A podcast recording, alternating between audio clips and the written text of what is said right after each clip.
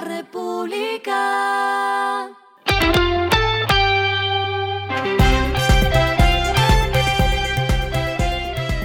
Al final de la jornada, esto es lo que debes saber sobre el comportamiento de los negocios, las finanzas y la economía. Las movidas de hoy fueron.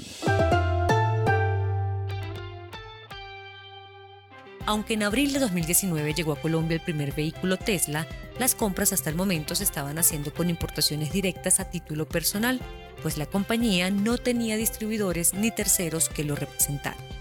Esta realidad cambia a partir de enero de este año, pues el fabricante de autos eléctricos registró una sociedad de acciones simplificadas en la Cámara de Comercio de Bogotá bajo el nombre Tesla Motors Colombia.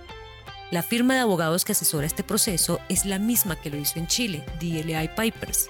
Con México y Chile, Colombia es el tercer país de Latinoamérica donde Tesla registra una sociedad comercial.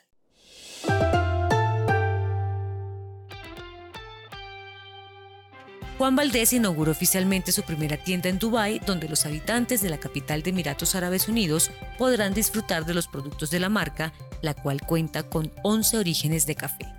La empresa actualmente tiene 358 tiendas en Colombia, 195 en el extranjero y más de 2.500 colaboradores.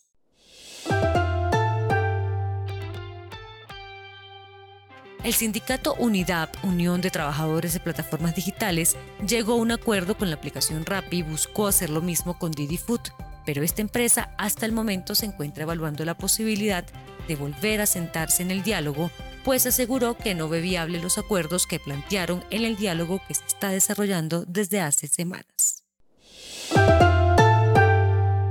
Lo que está pasando con su dinero.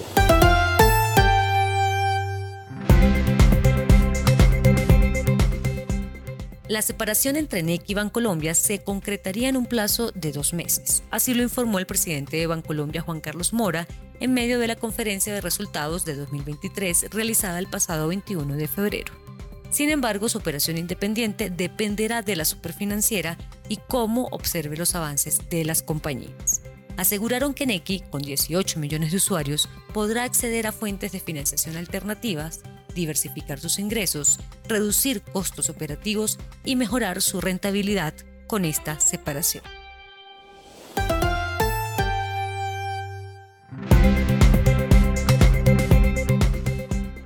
Los indicadores que debe tener en cuenta. El dólar cerró en 3.935,64 pesos, subió 5,38 pesos.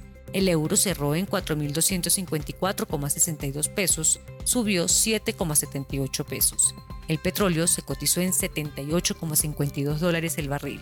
La carga de café se vende a 1.427.000 pesos y en la bolsa se cotiza a 2,11 dólares. Lo clave en el día.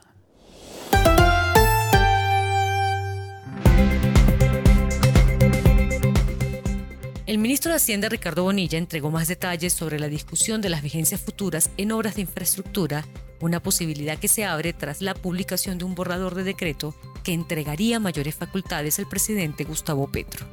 Es hora de revisar hasta dónde podemos reformular algunos elementos de las vigencias futuras que están comprometidas, dijo Bonilla durante su intervención en un seminario de ANIF y FEDesarrollo.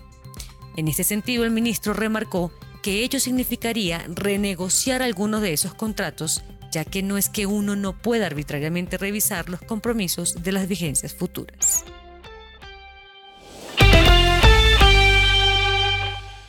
A esta hora en el mundo.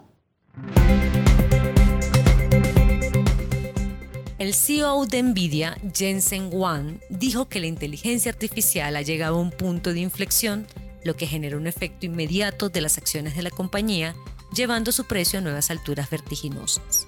Esta declaración tiene a Wan al borde de su propio avance, convertirse en una de las 20 personas más ricas del mundo, pues su riqueza saltó de 8.500 millones de dólares a 68.100 millones de dólares hoy jueves, dando un gran salto en el índice de multimillonarios de Bloomberg al pasar del puesto 128 al 21. Y el respiro económico tiene que ver con este dato. La República. La empresa colombiana Arturo Calle lanzó su primera colección del año para las mujeres. Se trata de Sorbet Retro, inspirada en la sastrería moderna y en las tendencias frescas que marcarán la pauta en la temporada primavera-verano.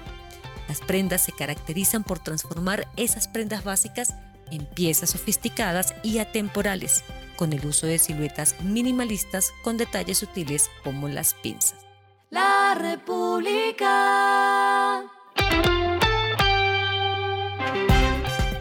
Y finalizamos con el editorial de mañana. Los indicios que dejan ver una nueva economía. Pasan desapercibidas en el trasegar informativo las noticias de la economía que llegan del frente tecnológico.